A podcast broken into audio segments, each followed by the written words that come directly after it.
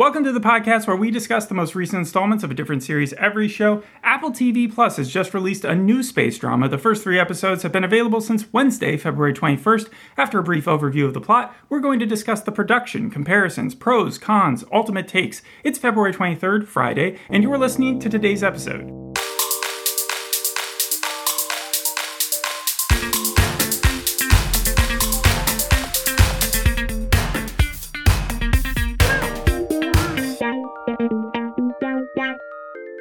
Apple likes to do a lot of space shows. It does indeed. And they do a ton of different genres as well. You had like Hello Everybody, which premiered last year, which was a comedy. You had Snoopy in Space, which ran from 2019 to 2021. yeah, but let's talk about the real ones. You have For All Mankind, which really launched Apple TV And just a came out with a few uh, new which I'm still watching. month. Yeah, and then Invasion, which I also watch, but more of a hate watch, like those fandoms, because that's in its second season. Uh, did it get canceled? No, I No, think I think it, I think it's it's going to renewed continue. for a third It's season. Continue. What Both about the- Foundation though? That was something. that's on my. Foundation is a space show, isn't it? Yeah, and I, I am sort of watching. I'm making my way through the second season. That, that is like the only space thing that I could not compare Constellation to because I just didn't think of it when I was doing my notes. I have so many comparisons for this show. I want to spend the entire episode just talking about every other thing. Lucy in the Sky, Interstellar, Gravity, The Martian, Ad Astra, Another Life, Away, uh, the Cloverfield paradox. I have everything. I want to jump to the comparisons as quick as possible, but we do need to talk about the plot of the show. Yes. What do you know about the plot? Seeing I that you didn't watch it. I actually don't know anything about it. I tried to stay away from it. All right, all right, that's fair. So, when the dead body of a Russian cosmonaut crashes into the International Space Station at a speed uh, capable of causing catastrophic destruction to the life support system, but also not fast enough to destroy the body itself. So, like the person, it would go through metal, but somehow the body was intact, and it, even though it's like a mummified skeleton of a of a body, uh, one of the five crew members on the ISS dies. Three of them are then dispatched in an escape pod back to Earth, and then one of them, our main character, Joe or Johanna Erickson, is left to MacGyver her way uh, into the last space vessel that's still somewhat uh, able to go back to Earth, Soyuz 1, and she, uh, and- and before her air runs out. And that explains where you're getting kind of the Martian from. It also reminds me of the beginning of Mass Effect 2, strangely enough. I don't remember the that. Space, the spaceship kind of gets destroyed, and then suddenly the main character. It's an ongoing premise where you see space destruction, Mm-hmm. fire in space, all that stuff. The first episode's called "The Wounded Angel." In the second episode, uh, Joe then it's her it's her homecoming because she takes 50 minutes to do it, but she does fix that ship up and or the escape pod, and she uh, installs the batteries. She tabulates all the calculations and then launches back uh, into Earth and that episode's called Live and Let Die. The third episode is when Joe spends most of the time trying to convince a tribunal of all the space agencies out there of what she actually saw. She's the only one who saw that it was a Russian cosmonaut body that uh, that dis- caused the destruction. So the first two episodes spend a lot of time in space, and then the third episode is almost like the fourth season of Lost, where you spend time on Earth. Well, actually, Joe is the main character, but she's not the only character that gets their point of view said. And that is one of the errors of the show because it spends way too much time on Henry, Bud, Irina, Alice, Magnus, all the surrounding characters that are back on Earth, and really unnecessary. I understand that they're trying to serve this other plot because in the third episode, she's trying to convince the tribunal, right? She eventually just concedes that it was uh, trash debris, um, like bag that looked a little bit like a Russian cosmonaut, just so that they would allow her to go home and, and spend some time with their daughter. But while all of this is going on with the first three episodes plot, the other plot that's happening is that there is this phenomena that has occurred where uh, I guess reality has been breached. And there has been a split in the universe, and now you have two worlds that are sort of, or maybe three, that are sort of like blending into one so another. So that's where the counterpart comparison comes into play. Yes, I'll get more into that a a little bit later. But what, how we see it the most is that we see another version of Joe, or who I think is another version of Joe, in the snowy country of Sweden, where she's from, with her daughter. Alice, but she thinks she's in the wrong, or that she thinks that Alice isn't her daughter. Like it's the wrong Alice. Uh-huh, because she finds another Alice in a haunted uh, cabin across the snowy landscape. She brings her back to her cabin, and then that Alice disappears. And so the first Alice says, If you don't think that I'm your Alice, then where's my mom? And that's how the third episode ends. Now we're dealing with like So, a dark there- situation. Well, it's the thing with Counterpart, like you were saying, where it, it- imagine Counterpart, where people split the paradox universe and then they cause them, they like could walk onto the other realm. Right. But this, the problem with this is that in Constellation, it's so unstable that people are zapping in and out of reality that we're led to believe that that Russian cosmonaut who crashed into the ship, the dead one, is actually the real life living person on Earth, Irene. But if in a reality where her spacecraft didn't make it, because there are no un- uncounted for Russian uh, astronauts that or cosmonauts that ever died in space for there to have been a cosmonaut of go hurtling into the uh, ISS. Does that make sense? Y- yeah, no, I understand it, but I'm trying to. I struggle to see how Collider, because they compared it to something like Monarch Legacy of Monsters. Yeah, let's get into those seem- comparisons. First of all, like you said it yourself, Apple loves space drama, right? Yes. They also love international shows. From Pachinko onward, they've been trying to make those casts as, and I like that. And I also like that they uh, mix in languages, and we get a chance to see that. Right. Expensive uh, cinematic quality. You get the uh, sun coming up over the atmosphere, or, or uh, first hitting the spacecraft, and the, all those space shots. It looks incredible. The VFX are great. They spend like four minutes on the credits for them. um, but but when it comes to comparisons, though, Lucy in the Sky is the one that I would say starts off my list because. Ooh, and that was probably the worst out of the Yes, ones it was panned. named. It was that Noah Hawley movie that starred Natalie Portman coming back from her space trip and where she's experiencing uh, all magical realism, psychological uh, impact of like she can't tell what's real and what's not. Right, and she's Dan also having sort of a midlife Hamm. crisis at Yeah. the same time. The big criticism for that, along with the fact that it was very confusing as a plot, is that it perpetuated this long standing idea that astronauts begin to lose their grip on reality once they've been in space for long enough. And we've also seen this presented in a kind of a more interesting way, like Matt Damon's character in Interstellar. He Yes. sort of loses it. Gordo from For All Mankind. I really liked that episode in season one and also how it bled over into season two. Right, his storyline, yeah. However, here, Joe, we're pretty keen on the fact that she is actually experiencing the truth for as much as that lack of oxygen to her brain may have uh, impacted her cognitive function and also caused hallucinations. It seems like what she's experiencing is also being experienced by Alice, is also being experienced by Henry, and has been since he was on an earlier Apollo flight. Uh, same with Irene. I, I think it's Irene. It might be a, it's an I name. Um, so so yeah, you do have that kind of storyline, and the problem with that sort sort of storyline is it's an unreliable narrator, and so if they don't do it very well, it makes for a really muddled plot. I know that like with Apple TV shows, whenever they have an unreliable narrator, it never really works. I remember the Changeling, which came out I think in October That of was last another one year. of my comparisons because of the fact that she's not sure that Alice is her daughter. She smells Alice and she's like, You don't smell like her. That is something that the mom in the changeling would absolutely do. I saw Severance was also compared to this. Is it just because it's Apple or anything else? The mind bendiness of it. Uh, Severance is one of those shows where you can see it's giving you as many answers as it's giving you questions. This show's not giving you a lot of answers. Okay, so it's like Raised by Wolves as well. That was that was the next one. that Another got. space one, yeah, but that wasn't Apple, was it? Um, Gravity, because remember, this is Sandra Bullock on her own in space. The real awesomeness of 2013, 2014, when that 13, yeah. Alfonso Cuarón, when he first showed that, we hadn't ever seen anything like Right. that. Now seeing it, it's like, oh, this is just one of many that can Hmm. that can show us those visuals, but it's still cool to see. Um, the one man mission storyline, uh, it was Joe in episode one and two. Eh, the Martians also done that. Ad Astra was all about that. Outside of space movies, we've already talked about Counterpart, but Fringe had a very similar premise of the other version of you in the season two, season three. We even had a scene where Walter, the dad in that show, was walking the son of the other Walter in his other universe. He was stealing that son over a wintry plain snowscape, which was very similar to in Constellation, how she's pulling Alice along to this other haunted uh, uh, cabin that's in the woods. and take the evil out of it, but of course us.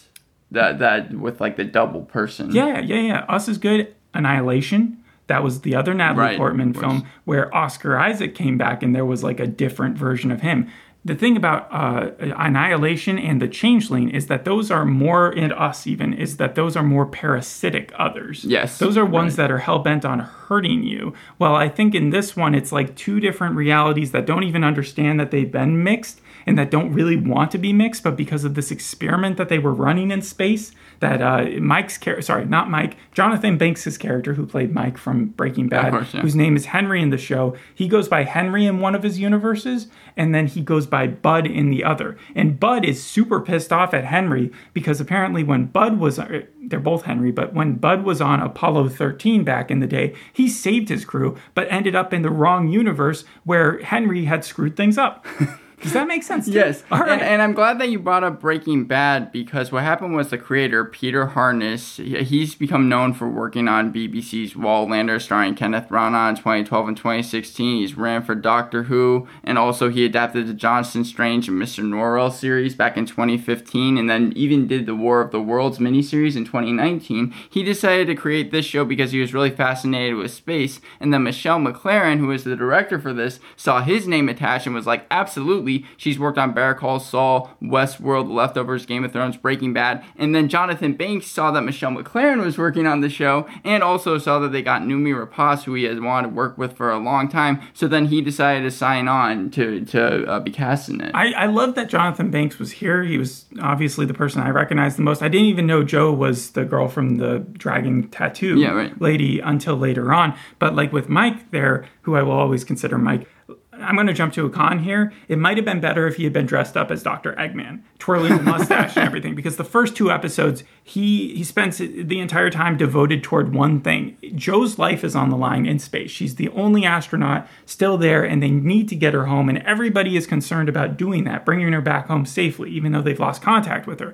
And all he cares about is getting his experiment, this microchip that's in this big plasma thingy, uh, get it back down because it's going to prove that there's another form of matter. And so, like, he is just propelled like he goes to Kazakhstan and he's like she's got to get the thing she's got to get the thing. But the problem that the biggest inconsistency is that like her chances at survival getting back to earth are so slim and low presented in that second episode that everybody thinks she dies everybody stands up for a moment of silence the second that the timer runs out so on that's air what, supply so that's like the Martian, like you were saying. Yes, but like everyone gives up. Everybody stops doing their job. It's not even like with CPR, which we see earlier on in the show where an astronaut dies, but they still do CPR for 10 minutes just in case. You Right. know? but like with her, it was like the air runs out by timer, which is an estimated uh, timer, and uh, and everybody in the world just stops working, and it made no sense. But at the same time, even when she does eventually get out and prove everybody wrong and make it into the atmosphere, the chances that because she had to do the math herself that she would be able to get into orbit and not burn up were like phenomenally low. Right. So she what she does is she sends a she has an iPad because it's an Apple series and she makes a goodbye video to her uh, husband Magnus and her daughter Alice and she throws it back into the ISS knowing that it's not livable for uh, say humans but eventually they could send people back up Is there that- is that- for the remainder of stuff. I'm, I'm getting somewhere with it because Jonathan Banks again was so obsessed about getting that data from that data core or whatever that he made her take that with her. But it would have been so much safer if in the ISS because it would have still survived in there in zero gravity because it doesn't need oxygen. Does that make sense? Like him demanding that she take it home with her was so much more putting that research at risk than had he told her just to keep it there. So I don't understand why his entire character thing in those first two episodes was so eh, eh, obsessed with that. Well, so you said that everyone knew that she, or thought that she died. Everybody was like super they convinced. they had a moment of silence for her. How did They they, prayed fi- for her, How did yes. they figure? Was it the video that showed that she was alive? yeah, so a lot of crazy luck things happened to Joe, but we, I still have some more comparisons, and I really have to get through Okay. them. Okay, so you know how there's the foreign substance in the sky that scares us all the time? For instance, uh, in life, it was that like uh, weird starfish creature, right? in In- Bird Box. An alien it's literally an alien Bird Box You were saying in the sky. That's I get I what you're it. saying there. Yeah, and Sandra Bullock again. But mostly what happens is that people get infected by these things because they have some sort of contact with it, right? Mm-hmm. In Expanse, it's the protomolecule. If you remember, you touch that and you turn blue and, and it infects you. In Invasion, there's these special children and also these comatose adults who are Right, where they always slipped into connected that to the state. aliens via radio waves. In um, you could say in Fantastic Four, there's the gamma radiation in the sky that somehow connects them and turns them into superheroes. It's always something that's happening up there. In this case, it's a new matter. So name the states of matter for me. You should go back to your high school biology and tell me what the four Oh states of god, matter. I have I have no All right, idea. so you get solid, liquid, gas, and plasma, right? But they're on the verge of getting a new state of matter. That's the what fifth one. that's okay. what Henry's obsessed with, and that's also what's causing the breach in reality. And it's called the Cal Data um, blue microchip that he has in this thing. So that's the thing that Joe and Bud and Henry and the rest of them are connected with that is causing them to be weird. Um, you also have Another Life and Away. You remember those? Uh, Yeah, well? Away was the one that got canceled, the Netflix series. And Another right? Life was canceled too. That was with Yeah. Katee Sackhoff and uh, Justin Chatwin. The husband on Earth, the husband on Earth with a kid. That is so unnecessary in every show we've ever read with it. I, like I understand. Well, For All Mankind had it. the difference with For All Mankind is that for the majority of the first season, he's not in space. It's showing his journey, it's showing his home life, it's showing the 60s. There are so many more reasons why they're showing the, his wife and the kid. But this is particular to Another Life Away in this show, and also Special Ops Lioness, because normally it's showing the, the woman at work. And then for some other reason, we're watching the husband do his job Yeah, right. even though his the job here is him as like a French teacher. So they do not need to be included, but they are for the sake of I think it's like oh look what we're doing. This is the gender norm flip. Um, uh, but we really don't have a reason to care about Magnus or that she may have had an affair before she left. And there's, that, there's always that. There's always that in a space show as well. An affair that happens that they can't talk about because they have to go to space. Did you recognize where Magnus was from? Because yes, no, I did, but then I forgot. so he's been in a lot of Christopher Nolan things Dunkirk, Oppenheimer, Broadchurch, Homeland, but also he was Edwin Jarvis in Agent Carter and in that one scene of Avengers Endgame Yes, where okay. Howard Potts turns to him and he has that one line. Uh-huh. Now, now I recognize him. The Cloverfield paradox, because if you remember that short-lived movie, there's a dis the dismembered arm, right? Yes. That was in the trailer. There's a dismembered arm in the first like 15 minutes of this. Paul gets his arm cut off because he gets trapped uh, when the, ISS is exploding, and then he dies afterwards. But um, it, it- yeah, there was that, and then Search Party and Fool Me Once both have a scene where someone gets pushed off a boat a huge cruise ship and then dies. And at the very end of episode three of this show, of, of Somewhere in Space Hangs My Heart of Constellation,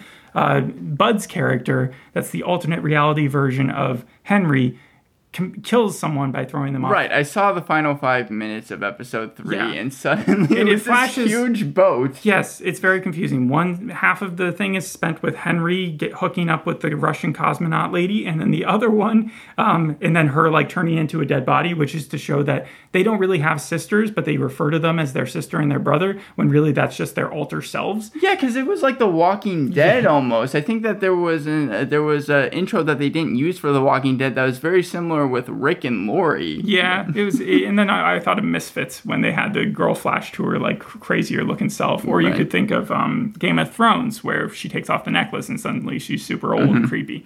Yeah, um, but now I can jump to my pros and cons if you want. Yeah, sure. All right, so yeah, there's the creepy horror tone, which it really sells well. Uh, very eerie, the creepy cabin at the beginning, the dark hallways, Joe being haunted by those noises. Apple loves noises. We've talked about this in Pachinko, but they they concentrate so hard on trying to make the audience like feel their emotions, and they're really good at it. Yes, this was compared to Skinamarink, and a Ring*, and I was so confused as to why Collider said that. Well, that's why. but yes, I understand it The now. VFX 9 out of 10 on this one. You got space, zero gravity, sunlight hitting the spacecraft at dawn, ship pods violently plummeting through the atmosphere, fire in space. I really loved, again, that zero gravity thing where we now have the technology to do shows where it's, I guess, easier to have multiple people spinning around. I mean, we've seen it in Expanse, but now Apple's doing it. Um, and then Jonathan Banks, he does have a scene that I really like. I think it's in the third episode where he's talking to Alice. This is after he's gotten his his joy back, his his uh, cow whatever experiment Right. experiment,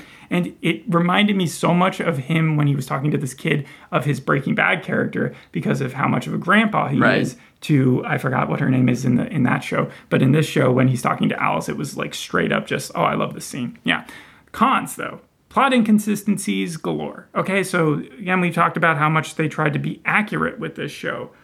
At one point, when they did the CPR on Paul, who's the guy who died in the first episode, they were doing horizontal CPR on him, Right. which was the coolest thing to see because that's the only way they could get his body up because he was vertical and because of the space. That it was it was awesome. They also use uh, duct tape to like keep their stuff down, which is what astronauts do when they crash land back onto Earth they they they put sunglasses on the astronauts not only because it looks cool, but uh, also because they uh, are very weak Yeah. and they need it for the sunlight. The UV radiation is very different. They're not in a spacecraft anymore. But I could tell, even as a novice, that they were not doing things that they probably should have. For instance, the very beginning, we see Joe talking to Alice on Earth through an iPad, and f- even from the space station up upstairs, it's like a delay. There is a delay of a couple seconds, but they were talking over each other. They were literally like they were on a phone call in next door with one another. And I know iPad, the iPad is like a promotional tool that Apple is trying to say, hey, we get great reception,